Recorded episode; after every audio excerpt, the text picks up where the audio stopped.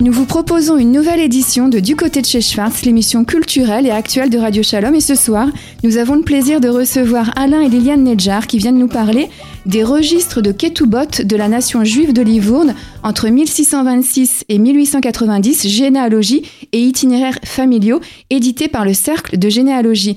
Bonsoir Liliane et Alain. Bonsoir, Madame Schwartz. Alors vous êtes généalogiste avec Gilles Boulu et Raphaël Athias, tous spécialistes de la généalogie des familles juives livourno-tunisiennes. Vous avez relevé la quasi-intégralité des actes de mariage de la communauté juive de Livourne et ce euh, depuis sa création au début du XVIIe siècle jusqu'à l'orée du XXe siècle. Au total, ce sont près de 6800 ketubot que vous avez décryptés.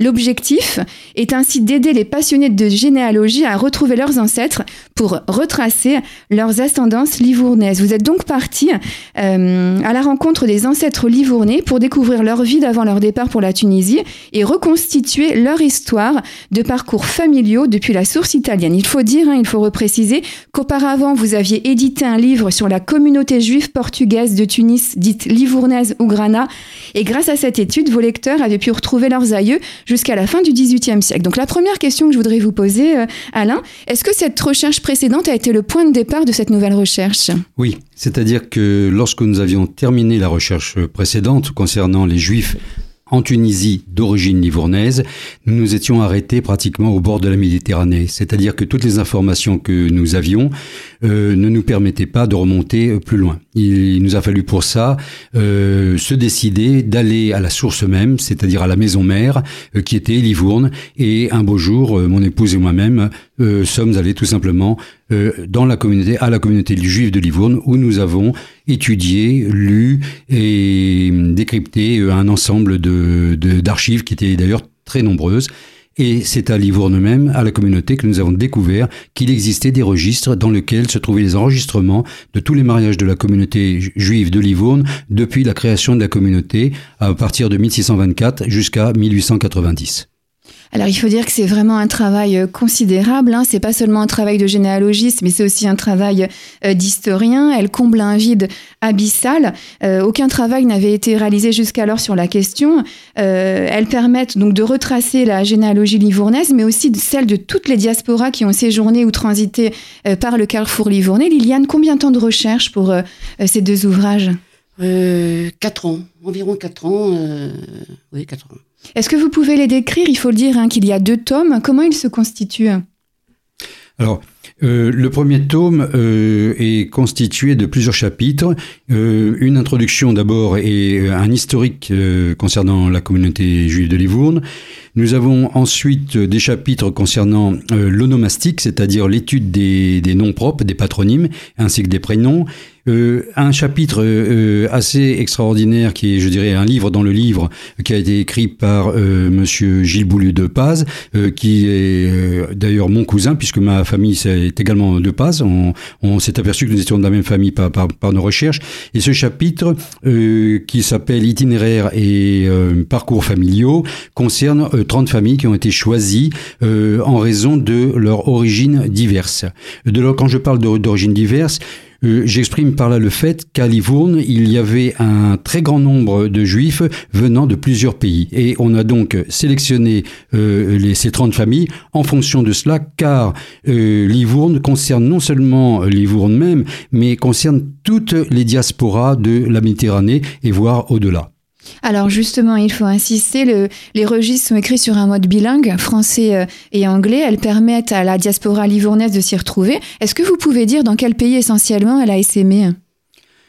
Alors, Livourne a été, comme je vous l'ai dit, une plateforme, on dirait un hub aujourd'hui de toutes euh, les de tous les juifs de diverses origines, car euh, à Livourne se sont installés des juifs sont passés des juifs, se sont mariés des juifs ou euh, en sont partis tout simplement pour s'installer ailleurs. Et, euh, Livourne était un port euh, très très actif et tourné vers l'international et il s'avère que pratiquement 60% du commerce international était tenu par les juifs. Bon, à partir de là, des liens se, sont créés entre des communautés du bassin méditerranéen, que ce soit l'Algérie, la Tunisie, les pays les pays ottomans et, ailleurs si bien que euh, les comment dirais-je le sujet du le sujet euh, du livre intéresse absolument toute la communauté. Une une des communautés euh, particulières que nous avions étudiées était la communauté juive de Tunisie qui était venue de Livourne à partir du XVIIe siècle et cette communauté juive s'étant installée en Tunisie a été une communauté était une communauté tout à fait neuve également. il y a un parallèle entre la communauté juive qui, qui était absolument une communauté nouvelle en Tunisie, et la communauté de Livourne, qui était également une communauté pratiquement créée de toutes pièces. Alors on peut dire hein, aussi que la particularité de la communauté euh, juive de, euh, de Livourne était en quelque sorte une élite. Est-ce que c'est l'élite du judaïsme séfarade? Ou est-ce que c'est un peu euh, tiré par les cheveux cette expression? Non, Le, le, mot, le mot élite est un petit peu fort. Je dirais que non. Ce qui s'est passé, c'est que les Juifs d'origine d'Espagne et du Portugal euh, souvent étaient des personnages qui étaient lettrés, qui avaient étudié dans les meilleures universités d'Espagne. Et lorsqu'ils sont allés en, à Livourne, lorsqu'ils se sont installés à Livourne, après que Ferdinand de Médicis les eut invités et par un, un édit euh, qui, était, qui s'appelait la Livornina. Euh, lorsqu'ils se sont installés, il était évident que c'était les lettrés qui ont pris la tête de la communauté. Je dirais que c'était déjà leur fonction, leur rang social et leur culture personnelle qui a fait qu'ils ont pris la tête de la communauté, mais l'ensemble de la communauté juive n'était pas faite que de, que, de, que de personnes riches. Il y avait, je dirais, un pourcentage de personnes aisées et, et le reste était de, euh, simplement des juifs normaux comme dans n'importe quelle communauté. En Tunisie notamment, ils avaient des synagogues particulières, un cimetière particulier. Qu'est-ce qui explique cette différence? Alors, euh, ce qui explique cette différence, c'est que lorsque les Juifs de Livourne sont, par exemple, partis en Tunisie, euh, leur niveau social et culturel était a priori plus élevé euh, que les Juifs autochtones de Tunisie. en vérité, les Juifs de Livourne parlaient plusieurs langues, parlaient l'italien, parlaient l'espagnol, parlaient, parlaient, certains même déjà parlaient, avaient étudié l'arabe, mais ce qui se passe, c'est que Livourne a été, comment dirais-je, atteinte positivement par euh, les, ce qu'on appelle les Lumières. Or, les Juifs de Livourne se sont tournés vers cette modernité occidentale. Et lorsqu'ils sont arrivés en Tunisie, c'était déjà des Occidentaux. On, les appelait déjà les, les Franco. Et euh, lorsque, euh, comment dirais-je, le, culte, le culte portugais, qui était un culte spécifiquement livournais, portugais, le culte portugais a été celui qui a été adopté en Tunisie par les juifs livournais, et ce culte n'était pas le même, bien évidemment, que les autochtones.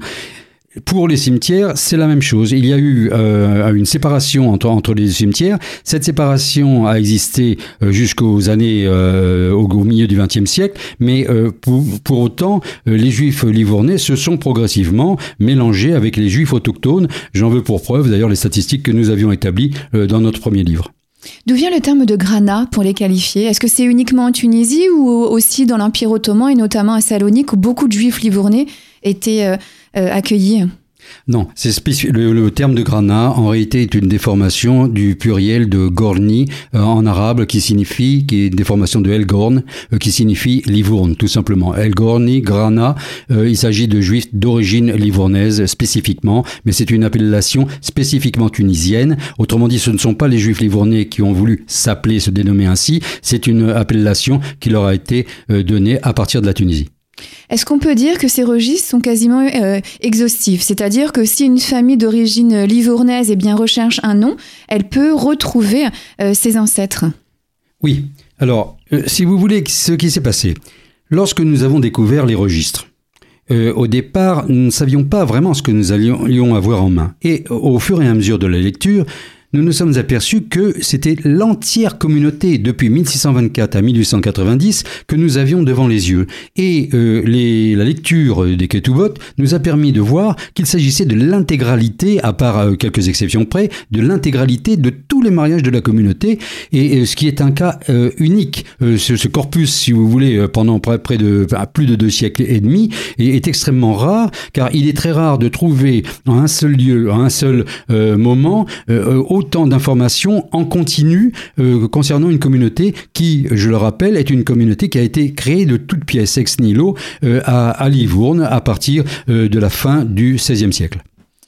Nous sommes toujours dans Du côté de chez Schwartz, l'émission culturelle et actuelle de Radio Shalom, en compagnie de Alain et Liliane Nedjar, qui nous parlent des registres de Ketubot de la nation juive de Livourne entre 1626 et 1890. Liliane, comment ça fonctionne ces registres? C'est-à-dire qu'il y a un index où on peut trouver les noms de famille, et après, quelles informations sont délivrées euh, aux lecteurs?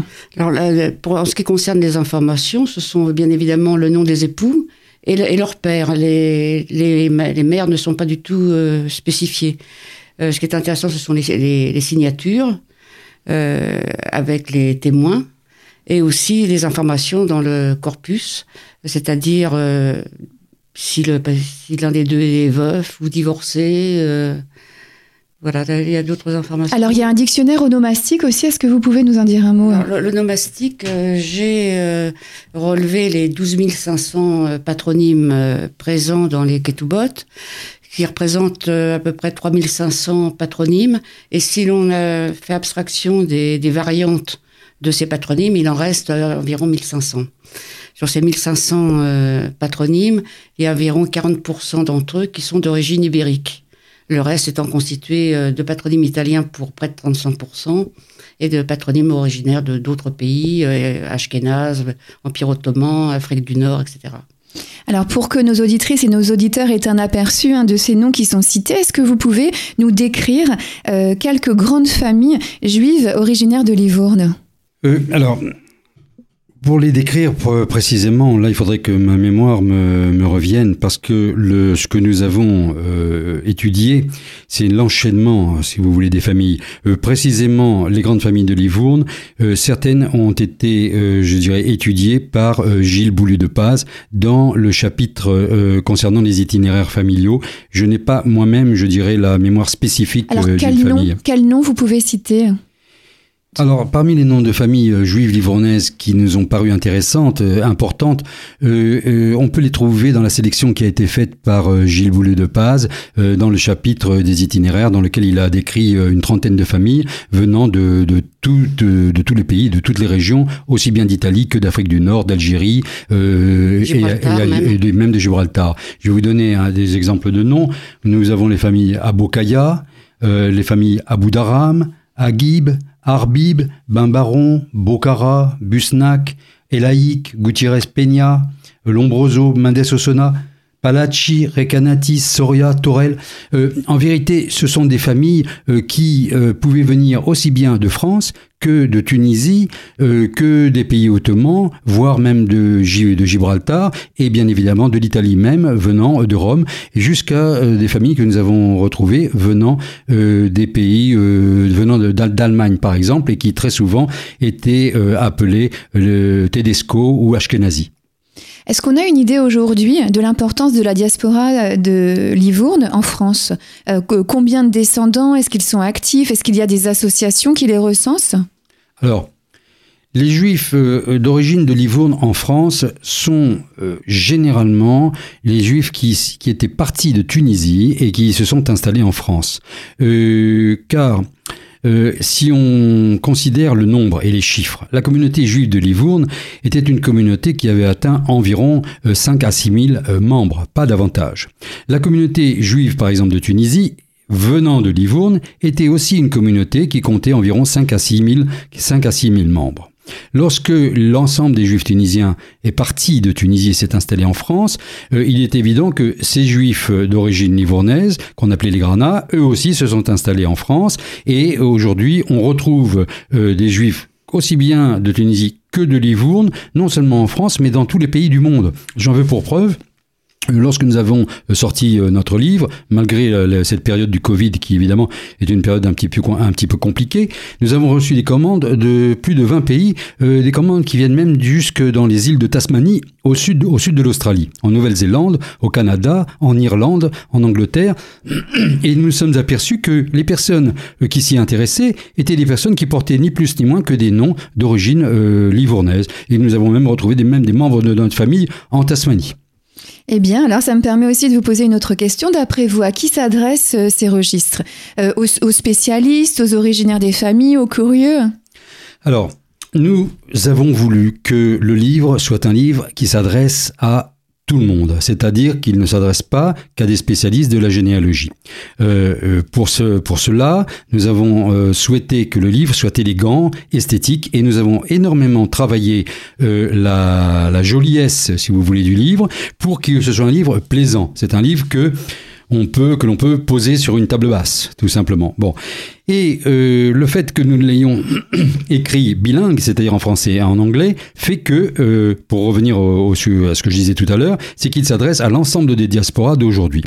Euh, il y a euh, des parties qui sembleraient techniques, mais pas seulement, car nous avons travaillé, euh, nous avons expliqué les raisons et euh, pour laquelle cette communauté s'est créée dans un langage relativement facile, de manière à ce qu'il intéresse toutes sortes de personnes. Oui, les historiens, les généalogistes et les familles à la recherche de leurs origines.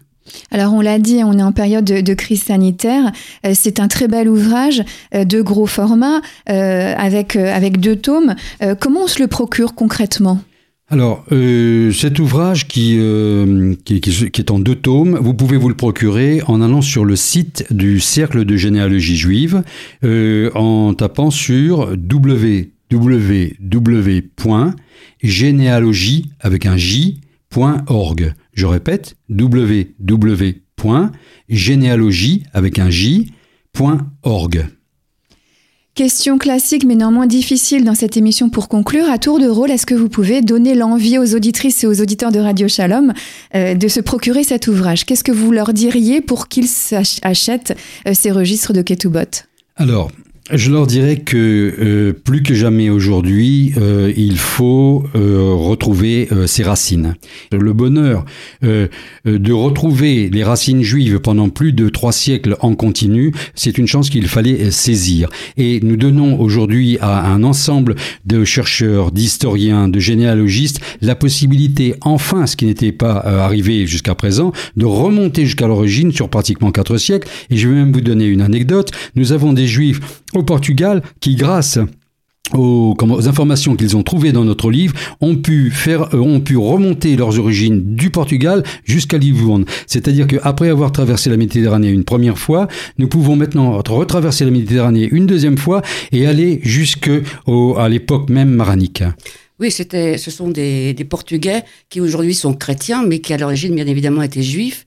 Et ils ont, grâce à, ce livre, trouvé de leurs ancêtres à Livourne, qui s'étaient mariés euh, dans une église en 1686, qui avaient fui le Portugal, puis s'étaient mariés à Livourne, à la synagogue, quelques années plus tard. Alors, est-ce que vous, vous, avez un mot à ajouter pour convaincre nos auditrices et auditeurs? Ces deux livres répondent euh, vraiment à la curiosité de tout un chacun de Disons qu'en vérité, ils viennent combler un vide. Ils viennent combler un vide. C'était un livre, si vous voulez, qui était attendu, entre guillemets. Euh, ils viennent combler, combler, pardon, ils viennent combler un vide, euh, tout simplement parce qu'il n'y avait pas d'informations euh, en, continu, des informations exhaustives. Tous les livres qui ont été écrits jusqu'à présent concernant Livourne n'ont été écrits concernant le sujet des Juifs et de la nation juive de Livourne.